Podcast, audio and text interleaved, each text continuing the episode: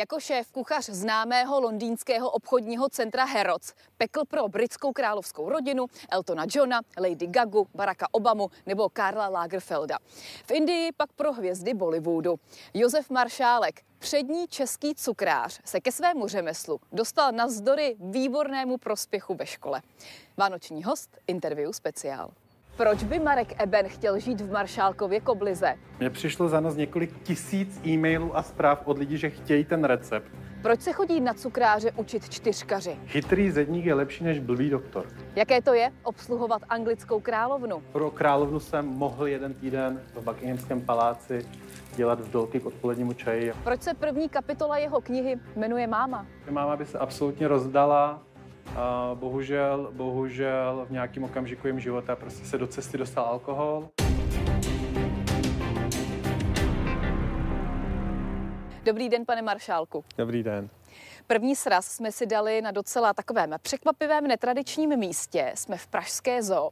Málo kdo o vás totiž ví, že jste obrovský milovník želv. Kde se vzala tahle vášeň? To je pravda. Já jsem vlastně k želvám takhle blízko poprvé čichnu až se svým partnerem. Když jsem poprvé přijel na návštěvu k němu domů, tak jsem tam objevil čtyři želví kluky, tenkrát malinky, dneska už jsou to velcí kluci v pubertě. Máme čtyři africké želvy, No a takhle se, mi, takhle se mi ty krásné zvířata dostali do života, mě imponují svou majestátností, moudrostí, klidem, rozvahou, životním tempem, asi i e, dlouhověkostí.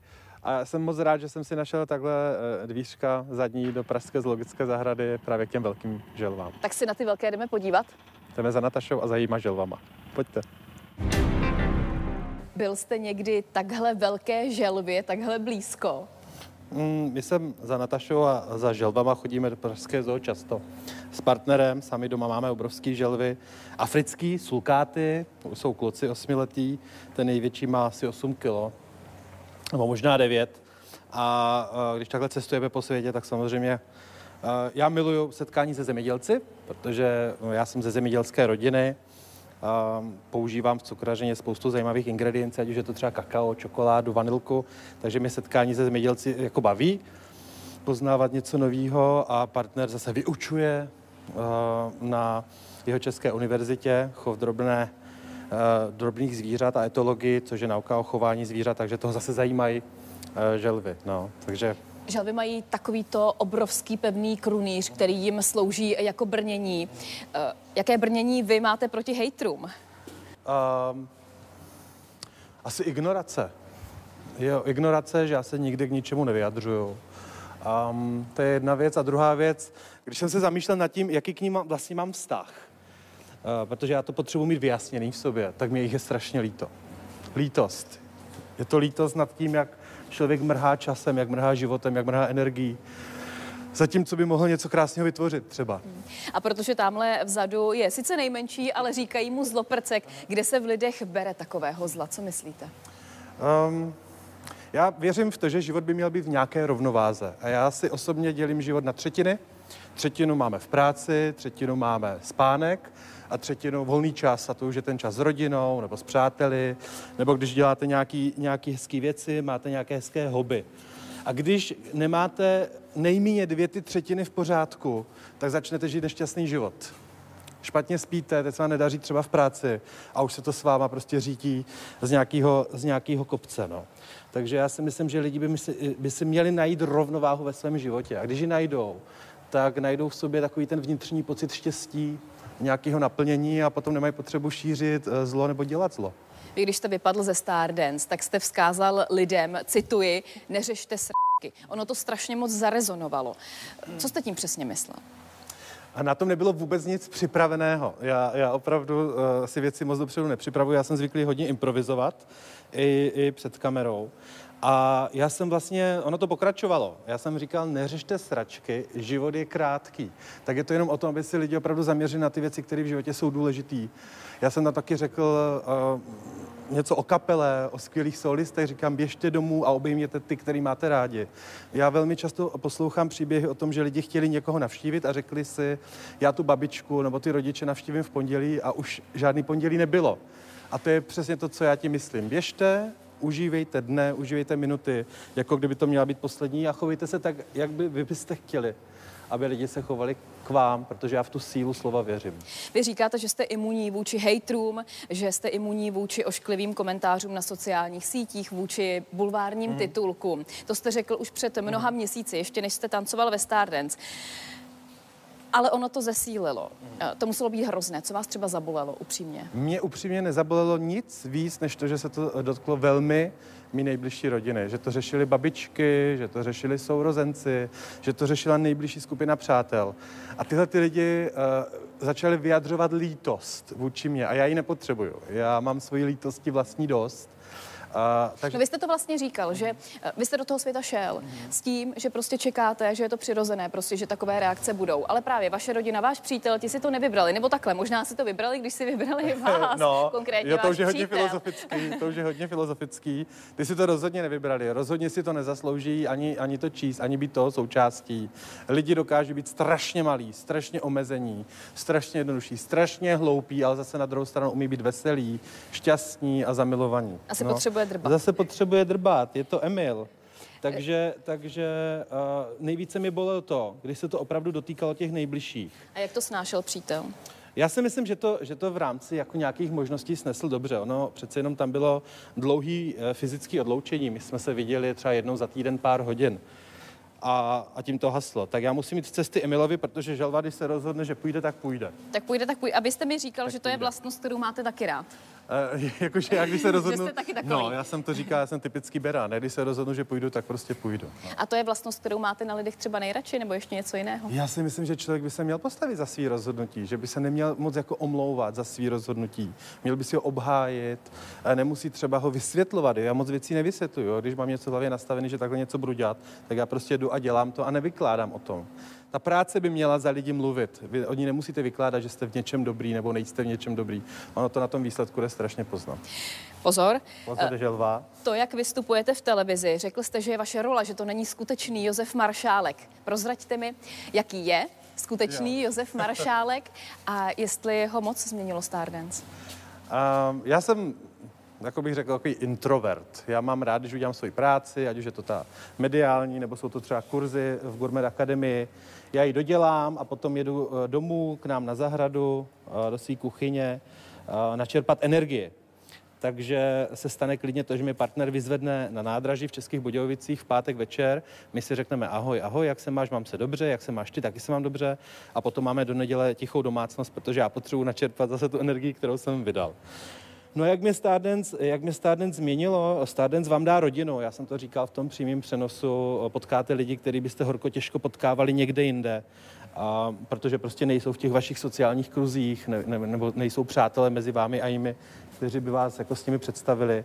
Potkáte herecké legendy, jako třeba Ivanku Chýlkovou, a, muzikanty, skvělý olympioniky a to si myslím, že udělá jako zase velkou nadstavbu v tom životě. Zase vám to otevře úplně jiný dveře, jiný obzory. Potkáte lidi, ke kterým zhlížíte skrz obrazovku, třeba od dětství a najednou je máte takhle na dosah ruky. Je to moc hezký. Moc hezký pocit.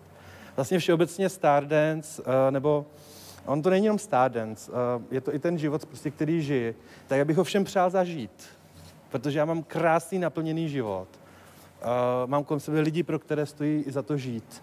A já nemám potřebu prostě škodit, no, nejsem zloprcen. takže, takže všem bych přál zažít ten pocit, jako když člověk dosáhne absolutního štěstí. Teď jsme se přesunuli do Gourmet Academy, tady pořádáte svoje kurzy. Je kuchyň vaším nejoblíbenějším místem? No tak to je těžká otázka. Mm, určitě to patří do mý top trojky třeba. A co tam ještě je v té top trojce? Um, moře, moře, eh, když můžu vypnout, relax. A eh, potom je to u nás doma na zahradě. Kdy jste upekl něco sladkého jako vůbec poprvé? Úplně sám. Tak já mám raný vzpomínky, třeba mi bylo 5-6 let, tak to byly takový ty vánoční pečení, rohlíčky a vanilkový, cukrový, linecký s marmeládou, ale potom taková ta samostatná práce, doslova do písmene, to byl, myslím, dort k devátým narozeninám. Tenkrát frčela hrníčková kuchařka, takže eh, jsme měli uh, hrníčkovou kuchařku i doma, všechny tři díly. A já jsem si k vlastním narozeninám sám upekl dort, protože jsem potom toužil. Mm, takže jsem si vybral čokoládový jablečný dort a dopadl katastrofálně. Ale byl hezký. Byl hezký, akorát se nedal jíst. Vaše první slovo prý bylo ham ham, mm-hmm. takže máte rád sladké už od malička, dá se to tak říct? No, sladké je náplň toho mého života ve smyslu zaměstnání, ale já mám všeobecně rád jídlo. Netajím se tím a dělám to tak, aby to všichni chápali hned na první dobrou. A řekl byste, že máte teda sladký život? Já mám sladký život, určitě. Nemáte toho sladkého nikdy už dost? Protože já znám spoustu lidí, kteří rádi pečou, ale sami pak neochutnají. No jo, jenomže pro mě je to uh, profese, je to hobby, je to láska. Já bych v životě nikomu nedovolil, aby mi to uh, znepříjemnil tu práci, protože ono je to jednoduché, když se obklopíte špatnými lidmi, tak vám klidně můžou znepříjemnit vaši práci nebo můžou vám znepříjemnit jiné lidi, tak to já bych nikomu nedovolil. A pro mě je to náplň, je to práce, já se v ní můžu seberealizovat, je to velmi kreativní činnost. Ale zase na druhou stranu já nejsem živ tím, že od rána do večera baštím ani koblihy, ani vánočky, ani větrníky. Pro mě je to opravdu jenom způsob seberealizace. Mm. Já se chci pobavit o tom vašem příběhu, jak jste se stal slavným cukrářem. Ale teď se musíme zastavit u koblich, protože vy je tady po tu dobu, co si budeme povídat, budete smažit. Mm. Prozraďte mi, kde se vzal příběh Maršálkovy koblihy, do které by chtěl Marek Eben vlézt a už nikdy nevylézt. A dokonce, dokonce myslím, že Marek Eben říká, že v Maršálkové koblize by chtěl žít úplně každý. Mm-hmm. Já si Myslím, že v rámci těch mých cest, já jsem žil 15 let v zahraničí, mám nacestováno opravdu, mluvil jsem s různýma lidma napříč vrstvami, napříč společností, tak jsem si všiml velmi brzo, že smažený jídlo všichni milujou. Jak slaný, tak sladký. Jo? Je to takzvané komfortní jídlo, dá se velice snadno a rychle připravit. Um, velmi často je v té kategorii street food, takže je to jídlo, které se připravuje různě na ulicích po celé planetě.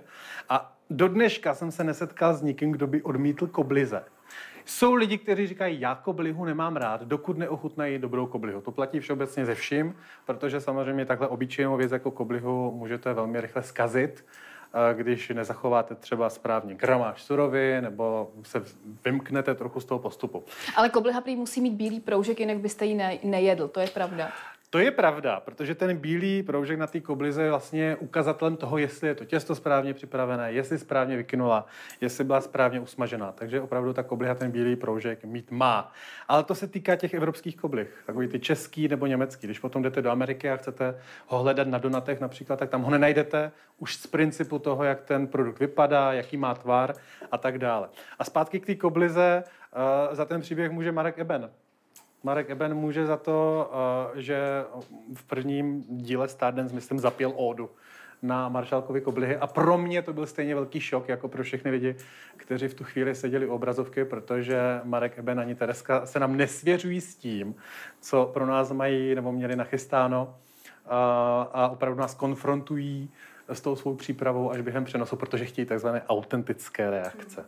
Vy jste zmínil ty donaty pro mě asi synonymem donatu jsou Simpsonovi, tam jsem je asi viděla vůbec poprvé. Dneska jsou všude, koupíte si je úplně všude, různě barevné. Strčil byste je do pusy?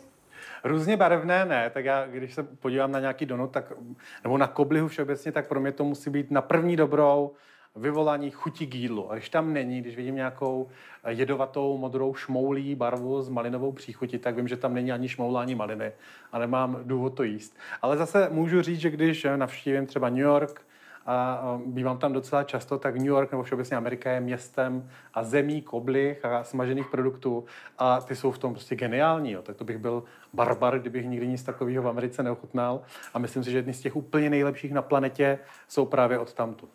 No a neláká vás otevřít si obchod s maršálkovými koblihami, po tom, co jsou tak populární, protože vy vlastní cukrárnu nemáte, pokud se nepletu. Jak to? Nemám vlastní cukrárnu. Nikdy jsem potom paradoxně netoužil. Ale můžu říct, eh, že když teda Marek Eben udělal tu odu na koblihy, mně přišlo za nás několik tisíc e-mailů a zpráv od lidí, že chtějí ten recept. Tak ten recept samozřejmě jsme dali k dispozici. Ale říkal jsem si tak dobře, tak až teda vypadnu ze Stardance, tak si hned naproti vchodu před přenosem udělám stánek, ale nebudu je ani prodávat. Říkám, já je tam těm lidem rozdám, a se podívají na to, jak ta kobliha z toho prvního dílu chutnala, nebo jak vypadala. No a cukrárnu nemám, protože eh, nejsem o tom přesvědčený, že bych ji měl mít. Nevím o místě, ve kterém by měla být. i když uh, momentálně pracuji na dvou nebo na třech různých projektech, jejímž vyvrcholením bude otevření nějaký dílny cukrářský nebo možná i cukrárny, takže uvidíme, jak to všechno dopadne. Neměl jste někdy chuť po někom koblihu hodit? Já tím narážím samozřejmě, radši to divákům hned vysvětlíme. V kavárně Imperial se to tak dělo. Tam se házely ne čerstvé, ale myslím, že den staré koblihy po lidech. Bylo to takový druh zábavy, možná příliš divoký? Známe to ze Saturnina. Ano, přesně tak. Um, já si právě říkám, jestli bych chtěl být na té straně toho, kdo tu koblihu hází, anebo kdo ji přijímá. Uh, já bych byl asi raději na té straně, kdo tu koblihu přijímá. Já jídlem takhle neplýtvám. Kobliha není jenom ta maršálková, kobliha není jenom sladkost, ono to taky může být politický nástroj. Mm-hmm. My známe Babišovi koblihy. Ochutnal jste ji někdy, jak vám chutná? Ne, prosím vás, já se, já se tomuhle trendu absolutně vyhýbám. Já všeobecně nemám rád věci zadarmo. Jakýkoliv. A je jedno, jestli je to jídlo, jestli je to dobrá rada nad zlato, jestli je to ubytování u přátel, kteří za to nikdy nic nechtějí. Ono je to vždycky trochu podezřelé, když někdo za něco nikdy nic nechce. Takže eh, mě svět naučil to, že za všechno je třeba zaplatit a nemusí to být vždycky jenom penězma. Zase to může být časem, může to být adekvátní náhradou k tomu, co vám ta protistrana dává. Protože za těma věcma, co jsou zadarmo, je vždycky nějaký, nějaký je tam nějaký čertík. Je tam nějaká ta koblihová kampaň byla v roce 2013. To byste byl ale asi v zahraničí. Vnímal jste to? To jsem naštěstí byl ještě v zahraničí. Já myslím, že ona se ta kampaň opakovala, nebo ta kobliha bývá jako často dávána těm lidem. Vnímal jsem to, no, protože já mám docela nastudované dějiny gastronomie, jak v umění, tak eh, ve společnosti. A když se podíváte na to, co se dělo ve starém Římě, chleba a hry, nebo, nebo když popravili Mario Antoinetu a ona zařovala dejte všem najíst briošky, tak to je pořád dokola ten samý příběh. A vlastně ono je to ta samá mince a na druhé straně ty mince je to, že to jídlo ty lidi spojí. Takže ona to spojí tu rodinu, v tu neděli, tu bábovku nebo ty koblihy někdy a na druhou stranu se to, jak jsme se přesvědčili, dá ukázat jako docela dobrý nástroj k tomu lidi ovlivnit, semknout a, a třeba jim prodat svoje myšlenky, ať už jsou jakýkoliv. Tak to mi prozraďte, protože politici se docela dost hádají. Představte si, že za vámi přijde předsedkyně sněmovny a bude chtít pro svých 200 poslanců něco upéct, usmažit. Uh-huh. Co přichystáte? Dostanou koblihu. tu vaší. Dostanou moji koblihu, protože přátelé, správně udělaná kobliha s bílým proškem, to je absolutně vrchol delikatesy, ale Důležité je samozřejmě ji konzumovat ještě čerstvou, právě usmaženou, naplněnou, poněvadž to smažené pečivo všeobecně strašně rychle stárne. A náplň by dostal každý stejnou, nebo byste rozlišoval, kdo je z jaké strany, z Takhle. opozice, z vlády? Mám tam pár uh, typů, kteří by nedostali náplň žádnou. Uh-huh. A sledujete politiku? No samozřejmě, ona jako nesledují ve smyslu, že bych pořád vysel někde na internetu nebo sledoval ČT24 a zjišťoval, co se momentálně děje, protože z toho by mi asi velmi rychle šla hlava docela uh, kolem dokola, protože spoustu těch názorů mi přijde tak strašně nelogických a vytržených z kontextu, že vůbec proto nemám velmi pochopení a, a zaráží mě to, uh, kde na tyhle ty moudra ty lidi šli, ale chápu to každý, že jsme v nějaké své realitě. Ale rozhodně se mě dotýká to, v jaké zemi, v jakém politickém prostředí žiju. Nejsem toho aktivně součástí, ale, ale zajímá mě to, zajímám se o politiku. A dovedete si představit, že třeba někdy kandidujete na nějakou funkci? Takže takhle. Um, jak bych to řekl slušně? Já si nemyslím, že tu politiku jdou dělat vždycky jenom úplně normální lidi. Jo? Že člověk, který chce být v čele nějaké skupiny lidí nebo, na, nebo v čele národa například, chce vlastně diktovat podmínky, pravidla, chce být tohohle účastníkem, tak si myslím, kdo by tohle dobrovolně šel dělat, když může doma pěstovat mrkev, rajčata, vychovat si prasátko, je dvakrát ročně na dovolenou a nikdo si ho jako nevšímá. Protože ve finále, když jdete dělat tu politiku, tak velmi, velmi rychle se stanete veřejným majetkem. Ztratíte soukromí a ty lidi, ty lidi potom vám můžou kdykoliv říct úplně cokoliv. To si nemyslím, že lidi mají zapotřebí jako dobrovolně podstupovat. Tak si vždycky říkám, jaké mají ty lidi, kteří do té politiky jako jdou dobrovolně. Jaké mají vlastně doopravdy ty cíle? To by mě fakt zajímalo. Protože je ale před Vánoci, tak opusme tohle téma, vraťme se k tomu vašemu příběhu. Prozraďte mi, jak se to tak stane, že se z premianta stane cukrář. No on ten premiér na té základní škole, on vždycky chtěl být cukrářem, ale právě protože byl premiant a na ty učňovské obory to nebylo moc v módě, aby šli jedničkáři, tak uh, jsem si tu cestu k té cukrařině a k tomu řemeslu uh, musel trošičku uh, vydobít. No ale není to i teď, že čtyřkaři posílají učitele i rodiče třeba na cukráře. A jak to změnit?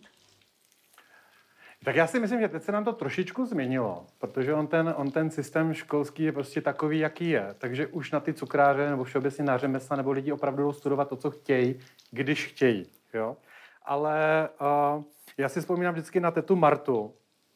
Teta Marta vždycky říkala, že chytrý zedník je lepší než blbý doktor.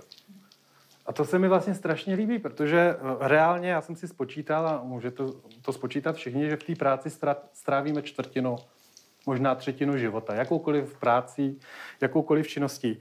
A říkám si zase selským Josefovým rozumem, jestli není lepší ten čas, protože třetina je moc. Jako třetina života je strašného času. Jestli není lepší ten čas strávit něčím, ducha přítomným, bohulibým, něčím, co bude mít přesah, co bude mít náplň. A já mám nádhernou práci. Já vidím okamžitě výsledek. Tady vidíte, že máme zadělané těsto, za hodinu vykynutý koblihy, nasmažíme a za 20 minut máme naplněný, za 30 minut snězený, takže hned vidíte ten výsledek. A říkám si, říkám si jestli není lepší ten život strávit uh, tou práci, kterou milujete, pro kterou máte nějaký vlohy třeba, a s lidma, pro které žijete. Si to není jednodušší. Takže počkejte, jedničkář na základce, pak jste šel na gymnázium. Co Tam bylo ty dál? jedničky, prosím vás, sklouzly. Tam nám ty jedničky sklouzly, byly tam i nějaké trojky a myslím, že ve třetím ročníku z biologie člověka jsem dostal čtverku. Takže ano. A co bylo po gymnáziu? Co bylo pak? A po gymnáziu bylo to, že já jsem se hlásil na animovaný film na tři různé školy, tam se dělaly talentové zkoušky, ty zkoušky jsem splnil, dostal jsem i nabídku ke studiu, ale byly to školy placený. Já byl nejstarší ze čtyřech dětí, tak to moc dobře nešlo, aby, aby rodiče zemědělci mi tu školu platili, tak jsem šel učit do základní umělecké školy na počtátě. A to vás hrozně nebavilo, byl jste tam jenom rok. ale já vám přesně řeknu, co mě nebavilo. Mě nebavilo vlastně ten fakt, že já jsem tenkrát byl 19-letý kluk. A teď jsem tam měl tu drobotinu v té třídě, mě tam seděli děti od, mm, od 6 do 15 let. A já jim reálně neměl co předat. Mezi tím nejstarším v té třídě a mnou bylo pět let rozdíl. A já jim reálně, kromě těch znalostí, které jsem se pár let před nima naučil v té samé škole nebo, nebo v té podobné nebo, nebo při některých předmětech na gymnáziu, tak mi chybělo to, co já jsem si myslel, že ten učitel musí dávat jako nadstavbu té své práci. A to jsou a to jsou třeba zážitky, to jsou zkušenosti z té reality, z toho praktického života a já je neměl, kde bych je získal. A pak přišla Praha. A tak přišla Docela Praha. za dramatických okolností. Vy vždycky, když o tom mluvíte, tak to jako drama vyprávíte. Mluvíte o tom jako o zlomovém okamžiku. Přitom pro spoustu lidí je to docela normální, že přejde do jiného města. Proč to tak bylo? Jaká je vaše rodina? Jaká je moje rodina? Já mám nádhernou rodinu. Mám nádhernou rodinu, milující sourozence, babičky, Um, a proč to tak bylo tehdy, v tom roce 2002, když jste odešel do Prahy? No, no, dramatický bylo to, že já jsem nejstarší ze čtyřech dětí a rodiče si velmi nepřáli, abych uh, opouštěl dům, abych šel prostě dělat to, co jsem chtěl dělat, takže to, že jsem skončil učitelem uh, na hudebce, to bylo vlastně výsledkem nějakého jejich snu, že mohli mít třeba v rodině učitele nebo vysokoškoláka, možná kombinaci obého a na té vesnici malý 150 150 lidí plný. To nebylo jako běžný, tam třeba ty vysokoškoláci by byly dva, včetně mě, anebo tři, tak to už bylo takový, tak a teď už jsme jako někdo. A já jsem do té Prahy šel s tím, že já jsem věděl, že prostě to cukrařnu chci dělat. A že to byla kombinace toho, toho, jak se k tomu řemeslu dostat a taky si trošku ve 20 postavit hlavu udělat si doma pořádek, vyčistit si vztahy eh, třeba s rodiči a jel jsem do Prahy. A to byla část toho příběhu. A druhá část je taková, že já jsem si tu hlavu postavil v momentě, kdy se na Prahu řídila tisíciletá povodeň a to není moc dobrý čas na to obcházet provozovny a, a říkat si o novou práci, o řemeslo, když k němu nemáte vlastně žádný vzdělání. A to mě zajímá, jak je to vlastně tehdy bylo, jak si na tuhle dobu, kdy Prahu zasáhla velká zničující povodeň, pamatujete. Jestli jste si nechtěl zbalit batoh a vrátit se zpátky. Tak to jsem nechtěl. Já jsem Beran, já jsem Beran a jedno, jestli na to věříte nebo ne, ale já jsem typický Beran. Takže když se pro něco rozhodnu, tak přesto už prostě nejde vlak a mé okolí ví, že, že je lepší mít jako z cesty. Že já si tu cestu nějakou najdu. Ale to neznamená, že neumím, uh, neumím zjistit, že jsem se spletl. Tyhle ty zkušenosti život, ze života mám taky, že jsem udělal v nějaké chvíli jako špatný rozhodnutí a, a třeba mi trvalo rok, dva si to uvědomit, připustit a potom si posypat hlavu popelem a jít se třeba omluvit, uh, když to bylo zapotřebí a začít znovu na zelené louce. Takže to jednoduché nebylo. Um, obcházel jsem provozovny a musím teda říct, že jsem štěstí měl hned v té druhé, mm-hmm. která patřila uh, manželům Šikovým, rodičům Kristýny a Patrika šikových.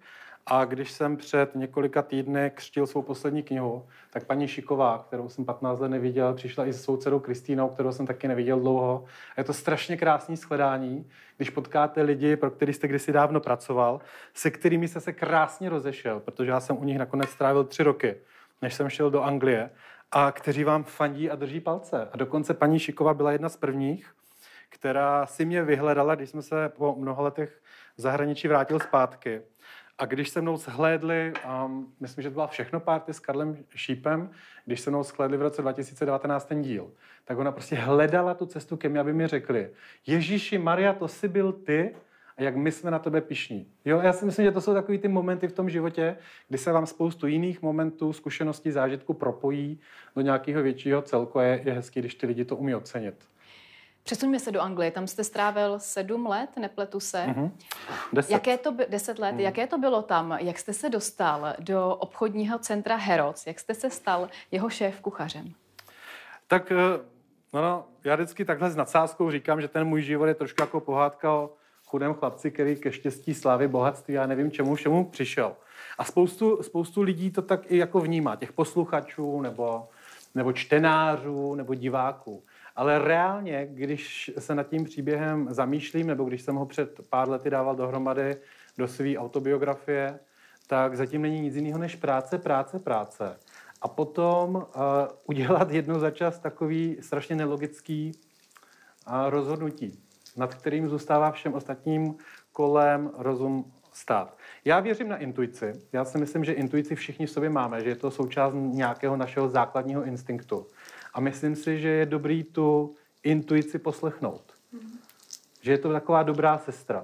Já vždycky dávám příklad, že uh, někdo nám někdy řekl, že oheň pálí. A jedno, jestli je to svíčka, jestli je to krp, jestli jsou to kamna doma, jestli je to táborák. A já neznám moc lidí, co by dobrovolně dali ruku do ohně, aby zjistili, že opravdu pálí. Ale znám spoustu lidí, kterým někdo uh, dal podobné rady, podobné vysvětlení, ale jim to nebylo dost a zkusili to a vlastně zjistili, že se opravdu spálili z různých jiných zkušeností. Jak si máme teda představit to, jak to v obchodním centru Heroc vypadá? Je to třeba jako když jdu do obchodního centra na Chodově, tam jdu do food courtu, narazím na azijské fast foody, smažáky. Takhle to tam taky vypadá? Ne, vůbec ne, přátelé. Heroc je nejluxusnější obchodní dům na světě, který, když já jsem pro něj mohl pracovat, tak patřil tenkrát Mohamedu Al-Faydovi, což byl nastávající tchán uh, princezny Diany, jehož syn zemřel v tom incidentu, myslím, 30. srpna 97. A je to dneska sedmipodlažní budova, která stojí v centru Londýna v oblasti Nicebridge, která má víc než 1 milion čtverečních uh, stop prodejní plochy a kde si můžete od, uh, já nevím, malého slona a plachetnici, helikoptéru po nejluxusnější šaty, střevíčky nebo croissant koupit úplně všechno. Harrods vlastně má moto uh, všechno pro všechny všude od svého zakladatele někdy v roce uh, 1800, nevím, 20 něco, myslím, že slavili přes 180 let výročí. A uh, mě to je strašně sympatický, tohleto, že všechno pro všechny všude, že na dobré věci je třeba si vystát frontu, někdy je třeba na ty dobré věci i našetřit. A v rámci těch sedmi pater tenkrát bylo 32 restaurací a jenom pro uh, food and beverage pracovalo skoro 650 lidí.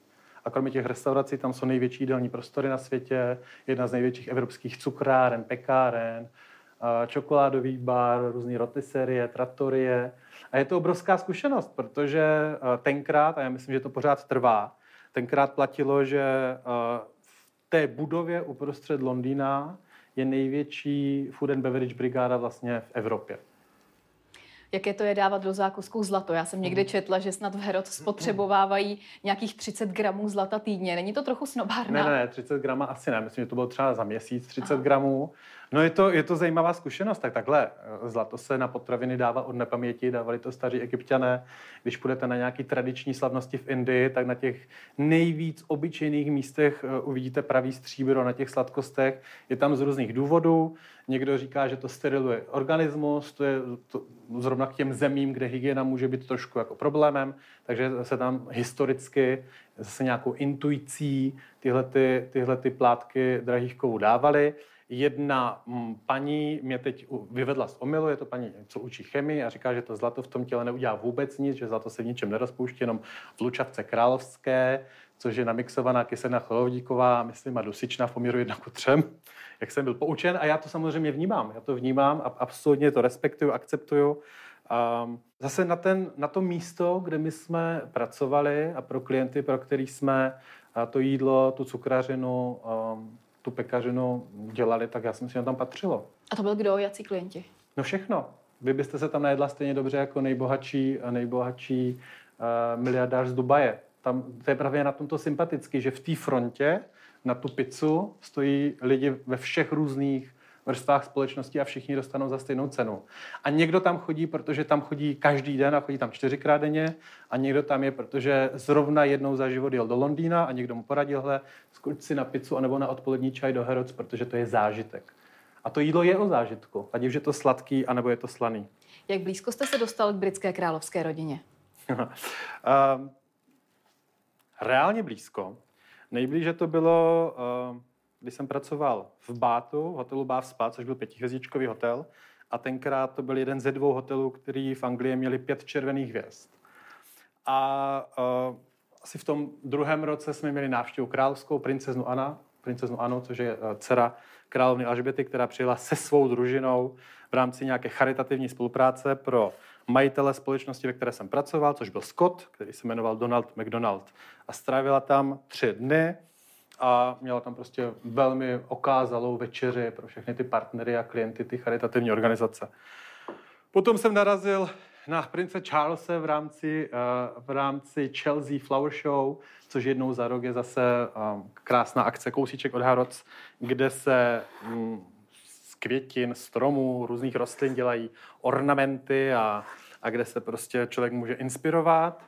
Když jsem opustil Anglii, tak jsem na prince Williama a jeho tenkrát už manželku Kate narazil v hotelu v Bombay, Taj Mahal. Já jsem se z hotelu odlašoval, oni se přihlašovali, tak to byla takový zajímavá zkušenost. A, pro královnu jsem mohl jeden týden v Buckinghamském paláci dělat vdolky k odpolednímu čaji jako cukrář, který ho... Takže tam... to už jste byl blízko těmhle koblihám vlastně. To už jsem byl velmi blízko koblihám a bylo to... Bylo to... No jaké to bylo? Jako zážitek je to úžasný. Jo. Já, jako to není práce pro mě. Já nesnáším rutinu. A vlastně i to, jak uh, žiju svůj, ať už osobní nebo profesionální život v rámci té kariéry mojí cukrářské, tak to je toho důkazem. že nedělám rutinu, možná právě proto nemůžu mít cukrárnu, kde se bude pořád dokola dělat to samý a že spíš jako hledám ten vhodný koncept, který by, který by doplňoval tu moji životní filozofii a to, jak já ten život a tu cukrářinu vnímám. Takže zkušenost nádherná. Prostě můžete pracovat v místě, který tam stojí stovky let, eh, kterým prošly ty největší legendy eh, politického, kulturního světa. Eh, mluvíte s lidmi, kteří se prostě s tou královskou rodinou stýkají tak nebo ona. To je jako zajímavý. Ale jestli od rána do večera jako dobrý a zajímavý dělat ty vdolky k odpolednímu čaji, tak mi už to zase tak, tak zajímavý nepřišlo. Ale chápu, že část společnosti tu rutinu prostě má ráda, že ji vyhledává, protože dává komfort. No a pro koho dalšího jste něco chystal? Já jsem četla, co si, ale nějak konkrétně, tak mi to zajímá. Lady Gaga, Elton John, Karel Lagerfeld, ještě někdo tam byl, Barack Obama. Barack Obama, Michelle Obama, Michael Jackson, Donatella Versace. Chutnalo jim? Uh, takhle, dokud nepřijde stížnost, tak vy víte, že je všechno v pořádku. Ono to málo kdy funguje v tomhle světě tak, že by, že, by, že by to bylo jako v princezně s zlatou hvězdou na čele. Zalojte mi kuchaře a kuchaře já ti pro tentokrát udělím řád vařečky zlaté nebo šunky zlaté. Takže vy vlastně, vy vlastně doufáte, že se nic nepřihodí, že nikde nebude žádná stížnost a žádná zpětná vazba je dobrá zpětná vazba. Takže s některými lidmi jsme se viděli, například s Lady Gaga, s Donatello Versace, s Karlem Lagerfeldem. Ale třeba jeden zážitek vyberte, to mě zajímá. Jeden zážitek za všechny, tak Geoffrey Rush v hotelu Bath, mm-hmm. protože v hotelu Bath byly dvě restaurace, jedna s Michelinskou hvězdou a jedna se dvěma rozetami. Měli tam uh, bar, Rotunda bar a uh, Geoffrey Rush si mě zavolal po večeři k baru. Dali jsme si spolu jednu visku, já jsem šel spát a on pokračoval. Co jste dělal v Indii? Co jsem dělal v Indii? Tak původní, původní záměr, cíl uh, bylo, že do Indie pojedu si odpočinout. Bylo to po deseti letech v Anglii, bylo to víc než deset let. V Anglii já jsem, myslím, že jsem v té Anglii naplnil uh, tu vizi, ten sen, který jsem měl, když jsem do ní jel. A cítil jsem se dost vyčerpán, ani ne tak fyzicky, ale mentálně, protože já v té době žil takovým jet životem. To znamená, že abych to všechno stíhal, tak jsem třeba v 6 hodin ráno byl v práci, skončil jsem ve 4 odpoledne, jel jsem domů, v 5 hodin odpoledne jsem byl doma, šel jsem spát, 8 hodin večer jsem stával, v 9 večer jsem byl zase v práci, skončil jsem 6 ráno, v 7 jsem byl na letišti a v jednu jsem obědval na Manhattanu v rámci ty práce. A do toho jsem měl rodinu na Moravě, přítele ve Španělsku. Takže to bylo dost hektický. V tu chvíli to bylo neskutečně naplňující. Bylo to nádherný. Fakt to bylo nádherný. Uh, všem bych to přál zažít, jaký to je žít absolutně svůj sen bez nějakých překážek. No ale eh, člověka, ať chcete nebo ne, tak to unaví. A v tu samou chvíli můj přítel, eh, který pro mě léta pracoval v Londýně, v Indii otevřel se svou manželkou malinkatou cukrárničku, kterou jsem mu na dálku konzultoval a když asi uh, ta cukrárnička rostla dva roky, tak mi požádal, abych se stal součástí toho jejich týmu a pomohl mu s expanzí. A přišlo to přesně ve chvíli, kdy já jsem v Praze ukončil vysokoškolské vzdělání, v Anglii jsem udělal tu práci, kterou jsem udělal a najednou jsem říkal, že to zní jako plán, tak já přijedu. A nechci po tobě žádný peníze, já ti pomůžu s tím, co ty potřebuješ, abych ti pomohl. A u toho já si chci dělat jogu, co jiného v Indii než jogu, a třeba se vrátit k sochařině anebo k malbě. No. Takže to dopadlo tak, že jsem tam měl reálně HPP, spíš HPP 2 na tuhle tu cukrařinu, ale zase nádherná zkušenost, protože prostě pracujete v zemi, která nemá vůbec žádné limity, a v krásném prostředí s neomezenýma možnostma. A pro mě to byl teda exkluzivní zážitek. Vy jste se zpátky do Česka vrátil po nějakých 15 letech, ačkoliv ty původní plány byly, že odjíždíte na 6 týdnů do Anglie. Nakonec jste se po 15 letech vrátil z Indie. Aha. Vy jste v několika rozhovorech řekl, že jste kvůli tomu lecos nestihl, nebyl jste součástí rodinných oslav, nebyl jste součástí Vánoc, neviděl jste vyrůstat bratrance, neviděl jste ani umírat rodiče. Hmm. Nebylo vám to líto? Nemohl jste přijet? Uh, takhle. Uh, já jsem, by to neznělo úplně um, přímočaře, já jsem byl na pohřbech, neviděl jsem je umírat, protože ono se to těžko plánuje, jak to, jak to bude. A ono všechno má v životě svou cenu. Mě velmi často mrzí, když se dozvídám, a nejenom o sobě, všeobecně, když někdo hodnotí druhé lidi, eh, na základě třeba rozhovoru nebo toho, jak někde někde zatančí nebo něco namaluje, tak eh, na druhé straně si velmi rychle lidi dokáží udělat obrázek. Ale vlastně reálně ty boty nikdy nikdo nenosil. To mě vrací k tomu, že zatím vším, že my dva tady dneska stojíme a děláme si krásný předvánoční rozhovor, není opravdu nic jiného než práce. A není mi to líto, abych v životě neměnil jednu jedinou věc. Já si myslím, že díky tomu, že jsem na té Moravě nebyl s tou rodinou, tak jsem ty rodině dokázal strašně moc pomoct třeba později. Takže reálně my jsme čtyři sourozenci, máma zemřela před třemi lety, táta před jedenácti a díky tomu já jim dneska můžu být oporou takovou, jakou jsem, což by třeba bez toho nešlo. To je, já ne, nežiju v systému, co by kdyby. Takže ty věci se takhle staly, já se za ně postavím, postavím se za ty věci, které mě pomohly, eh, které jsem udělal dobře a stejně tak se postavím i za ty věci, které se mi nepovedly. Protože já se neučím jenom tím, že se mi daří. Stejně jako všichni ostatní. My se učíme tím, že se nám nedaří a čím hůře se nám nedaří, tím větší pro nás je to příležitost tomu se něco nového naučit. V tamhle té knize, která je o vás, péct, milovat a žít, je první kapitola a ta se jmenuje Máma. Takže máma je pro vás na prvním místě, jaká byla? Um, máma je pro mě určitě na prvním místě a já jsem si k tomu poznání musel, musel dojít. Máma je člověk, eh, který vám dá život. A já vím, že naše máma pro nás, pro všechny sourozence, pro mě, že by se rozdala. Naše máma by se absolutně rozdala, a bohužel, bohužel v nějakém okamžiku jim života prostě se do cesty dostal alkohol, alkohol je dobrý sluha, ale zlý pán a najednou se to rozjelo směrem, který, který je prostě pro to nejbližší okolí vždycky strašně komplikovaný. A to nejvíc komplikovaný je to pochopit, co se vlastně v tu chvíli eh, děje. No. A pochopit to, když je vám 15, anebo třeba jako v případě mojí sestry, když je jí 5, tak to je prostě jako hrozný záhul. A k některým věcem já jsem reálně potřeboval právě tu, tu distanci, tu vzdálenost, abych si přežvíkal, abych se na ně podíval s jinou perspektivou, abych se dostal k informacím, ke kterým já bych se na malé vesnici uh, v Oderských vrších nikdy nedostal. Takže jsem za to rád, protože reálně potom právě těm všem ostatním zbylým tam se mohl nabídnout pomocnou ruku zase jinak.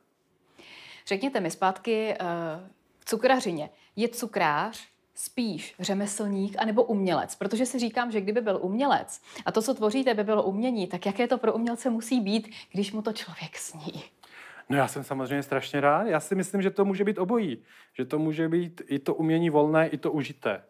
Takže uh, můžete mít exponáty, které byste jíst nechtěla. To můžou být skulptury z čokolády, z cukru, z pastiláže, nebo z různých jiných jedlých materiálů. Stejně tak, jako to může být exkluzivní kobliha naplněná dobrým vanilkovým krémem. Um, umělci taky dělají užité umění, jako třeba peníze, takže je to umělecký určitě dílo. Na začátku toho musela být nějaká grafika, která potom profiltruje mezi národ a vy potom můžete s tou 100 korunou nebo s něčím jiným třeba zaplatit. Ještě mi řekněte, protože když se tedy bavíme o umělcích, tak si tak představuji, že třeba takový malíř má doma stěny plné obrazů, sochař ten bude mít zase ateliér plný soch uh-huh. a tak dál. Co má doma cukrář ve vitrínách? Co má doma cukrář ve vitrínách, tak eh, všude mám krámy. Takže já, když jsem se stěhoval před třemi lety z Prahy, tak uh, oblečení to bylo, že by se vyšlo do pár tašek. Ale potom všechny ty udělátka, které potřebujete k vaší práci, který potřebujete k tomu zachytit tu vaši práci, protože se realizují jak v knihách, tak třeba na sociálních sítích, tak potřebujete prostě ty různé věcičky. A zatímco jiní třeba jedou na dovolenou a koupí si hezkou tašku nebo nějaké hezké oblečení, tak já většinou oblízávám úplně ten nejvíc špinavý, takový ty zakouřený, začouzený, ušmudlaný antikvariáty a second-handy a hledám tam přesně takový ty lžičky, talíře, hrníčky s patinou, pánve, hrnce špinavé, čím jsou špinavější, tak tím jsou vlastně pro mě zajímavější a krásnější a potom na nich třeba fotím jídlo na některých z svých knih. A trendy, kde se berou? Kde hledáte inspiraci? Já už jsem totiž taky měla, ale co zpamatuju si vlastně, a už je to několik let na jednu návštěvu eh, podniku, kde mi servírka dezert navonila a on opravdu voněl v pusel. Už, mm-hmm. jak říkám, je to několik let, tak kam to bude dál?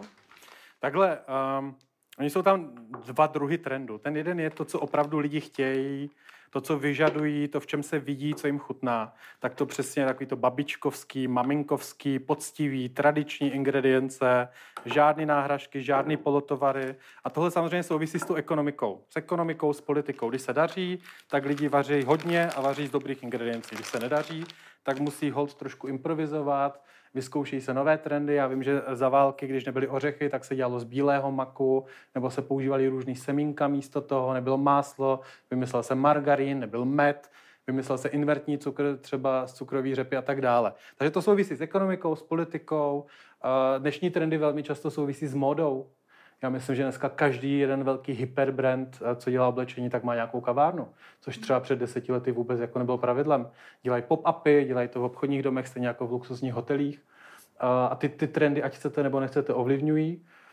Velmi často uh, se vždycky za rok objeví jako barva pro ten který rok, tak teď by to měla být broskova, jestli se nepletu pro rok 24 a věřte nebo ne, že ta prosákne prostě do té gastronomie, ať chcete nebo ne. Že je to dneska všechno krásně provázané a díky tomu, že globalizace funguje tak, jak funguje, jsou sociální sítě, jsou Pinterest, Instagramy, ten trend krásně a rychle prosákne do, do té spotřeby, což je super, protože zase pro ty zákazníky a to je už jedno, jestli jsme to my cukráři, nebo jsou to švadleny, které ší oblečení, tak vlastně zase přijdou ty zákazníci, teď chtějí něco trendy, chtějí ochutnat něco nového a ten biznis prostě takhle krásně pokračuje. A když už jste zmínil ty ingredience, tak ať už je to uh, pravá vanilka, kvalitní cukr, kvalitní máslo. Řekněte mi, jestli Češi si rádi připlatí za tyhle kvalitnější suroviny, anebo o to vlastně nejde hlavně, ať je v neděli něco na stole. No já si myslím, že tohleto dogma už je dávno pryč. Já si myslím, že tohleto dogma je dávno pryč. Možná to začalo právě s covidem, když všichni byli uzavření doma, v tu samou chvíli končila první řada peče celá země, takže lidi dostali obrovský množství informací, receptů. My jsme tam vlastně za deset dílů nepoužili žádný margarín, žádný náhražky, žádný kakaový pochoutky a tak dále. Takže reálně získali spoustu informací, doma si to zkusili upéct, měli na to čas, nemohli do té práce, nemohli do školy a zjistili, že je to prostě něco jiného. A ono to udělalo i to, že jak odešli ty lidi od těch profíků, buď protože byli zavření, nebo protože profíci hold nedělali z másla, nedělali z pravý čokolády, nedělali z pravý vanilky, tak to donutilo ty profíky s tím něco udělat, jinak by museli výhledově zavřít. Takže si myslím, že to pomohlo na všechny strany a rozhodně jsem přesvědčen o tom, že v Česku se jí dobře. A taky se dobře nakupuje. Když někdo říká, že máme ingredience jako druhý kvality nebo jakosti, tak já v tom moc nevěřím. Já chodím taky na nákup a máslo máme stejně dobré jako ve Španělsku nebo ve Francii. Ale teď docela potraviny zdražují, lidé šetří. Nebojíte se toho, že se to zase trošičku zvrtne? Uh, já si myslím, že na jídle lidi šetřit nebudou. Já si, jako, zase to může, já vždycky vidím tu sklenici poloplnou, jo? Mm. Mě to naučilo do zahraničí. Takže já si myslím, že se stane akorát to, že lidi budou dobře přemýšlet, co si koupí, což je jenom v pořádku, že se bude méně plítvat, což za mě je taky jenom v pořádku, protože ono to v obchodě vypadá třeba jako kostka másla nebo kilo brambor, ale za tím máslem je strašně moc práce strašně moc energie a většinou je to i dlouhá cesta. Na brambory je to dobrých 6 měsíců, abyste je měl na talíři. No tak se bude hold méně plítvat a to je dobře. To potřebujeme jako sůl. Jestli se nepletu, v Česku je to 600 milionů kilogramů jídla, který se vyplýtvá každý rok. 60 kg na osobu. To je docela hodně jídla. Vy cukráři máte v tom slově slovo cukr. Jak se vám poslouchá, když se v poslední době o cukru mluví jako o energetické bombě, droze, zabijákovi, že se řadí na tu samou úroveň jako třeba alkohol nebo cigarety? Já si vzpomenu vždycky na Květu Fialovou a ty říkala, čím horší, tím lepší. A ta se tím řídila celý život. Já Ono to souvisí i s tou politikou, s těma koblihama. Vždycky, když někdo jako ukáže především na někoho nebo na něco, a teď za to může cukr. Já vím, že v 90. letech za to mohlo máslo a sádlo. Tak se objevily všechny ty různé margaríny, náhražky a tak dále. Dneska si na ně nikdo nespomene a zase všichni říkají, máslo a sádlo je dobrý. Takže když řada zemí zvažuje, že by zavedli daň z cukru, vy budete lobovat proti? Nebudu lobovat proti. Jestli ti politici se rozhodnou zavést, protože si myslí, že je to řešení na jejich problém, nechť to zavedou. Já jenom upozorňuji, že to žádný problém nevyřeší. Jestli je problém to, že lidi konzumují příliš cukru, tak to nevyřeší žádný zákon. Hold budou muset lidi konzumovat méně cukru. Bohužel lidi nechápou, že cukr není jenom ten řepný, alebo třtinový, že jsou to veškerý škroby. Mouka. Mouka je 87 třeba procent škrob, takže to vypadá jako, jako třeba bílkovina nebo nějaká bílá hmota, ale je to škrob. Rýže je jenom škrob. Těstoviny je jenom škrob a když máte štěstí a jsou vaječný, je tam trochu bílkoviny. Takže je to jako v celém tom, v celém tom myšlení a nastavení, nastavení těch lidí. Já jsem cukrář, já miluju svůj zákusek, ale třeba nepiju slazený nápoje. Mi prostě slazený nápoj nechutná. Ať už je to čaj, anebo je to um, jakýkoliv perlivý nápoj, anebo je to třeba káva. Takže já si myslím, že asi, asi tu rovnováhu každý najde trošku sám. Pojďme ke koblihám, protože Pojďme. já vidím, že už je plníte. Koblihy ale nejsou vánoční. Ty jsou masopustní. Eh, já jsem vás varoval. Koblihy opravdu nejsou vánoční, jsou masopustní, ale eh, já si myslím, že teď je přesně ta doba, kdy už jsme všichni nacvičili Vánočku na Vánoce. Tu už umíme. No a protože masopus je za rohem, tak už musíme začít nacvičovat ty koblihy. Vy máte Vánočku nejradši, to jsem taky někde četla. Eh, s rozinkami nebo bez, protože to je velké téma v Česku? No samozřejmě s rozinkama. Já si vždycky vzpomenu na svého dědu, Oldřicha. Děda zemřel v 92 letech.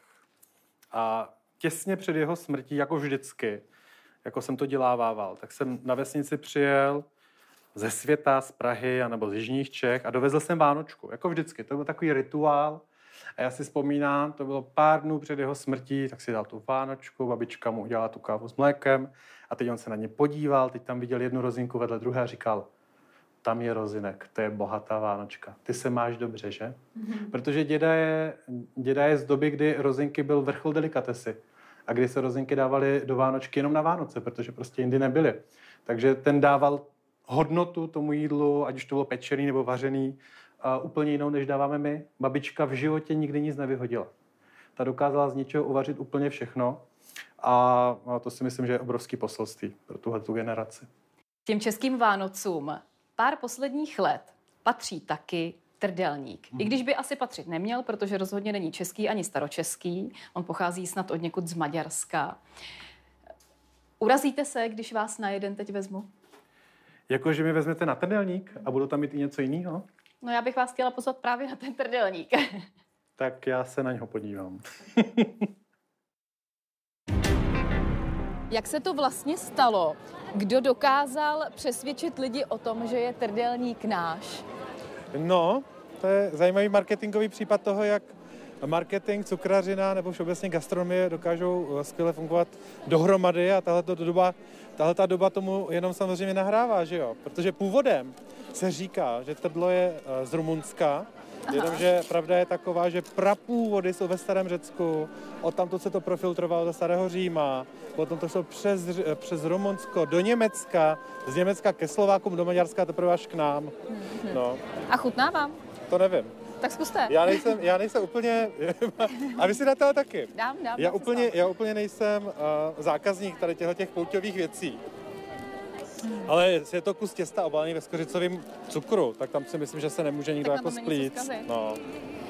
A když se teď rozhlédnete kolem sebe, tak jak to tady vypadá? Vidíte pečené kaštany, trdelník, který jsme si dali, medovina, nějaké nápoje, nějaký langoš. Co se vám honí hlavou? No, když jste řekla trdelník hned langoš, tak se mi, tak se mi honí hlavou Budapešť, protože langoš je taky z Maďarska. Takhle, Máme tady krásné vánoční trhy. Já myslím, že ta vánoční uh, nálada, atmosféra uh, k tomuhle období adventu a Vánoc prostě patří. Je super, že to jídlo, ty nápoje se zblíží ty lidi. A nechodíte sem očíhnout kolegy, jak to dělají? Já teď už nechodím vůbec nikam. Ale to, že nikam nechodí, neznamená, že nevím, co se děje. Hmm. Takže, takže adventní trhy to není vaše před Vánoce? Je, ale ne u nás. Kam nejradši jezdíte? No, no třeba Drážďany, Regensburg je krásný, ve Vídni jsou nádherné trhy, ale spíše se snažím od lidí trošičku jako dát pryč a tu vánoční atmosféru si užít, i když tento rok na to moc času nebylo zase kvůli jinému projektu. Jaké budou Vánoce u Josefa Maršálka? Pro mě Vánoce to je obrovský sentiment, návrat do dětství a je to takové uvedení do klidu. Takže my jsme v rodině dávno zrušili dárky. Tím jsme odstranili veškerý stres z našeho života o tom, eh, co kdo komu koupí a jestli se to hodí nebo nehodí a jestli to bude dost dobrý. A chci navštívit rodinu, babičky, sourozence. Štědrý den strávíme eh, s partnerovou rodiči a s babičkou. 25. uvaříme zase pro ně my něco. 26. letíme do tepla s přáteli z Francie, užít si trošku pohody mimo. A co byste popřál našim divákům, ať už k Vánocům, anebo třeba do Nového roku? Doba je taková, jaká je. A já si myslím, že by bylo super tu atmosféru kolem těch Vánoc, toho, kdy lidi k sobě mají extrémně blízko, mám pocit, že jsou na sebe hodní, by bylo super tu atmosféru přenést do zbylé části roku, protože ta je delší než ta vánoční. A já bych jim strašně přál pevné zdraví a aby se zachovali zdravý rozum. A zejména ten mentální. A já vám moc děkuji za rozhovor, pane Maršálku. Děkuji. Vstříc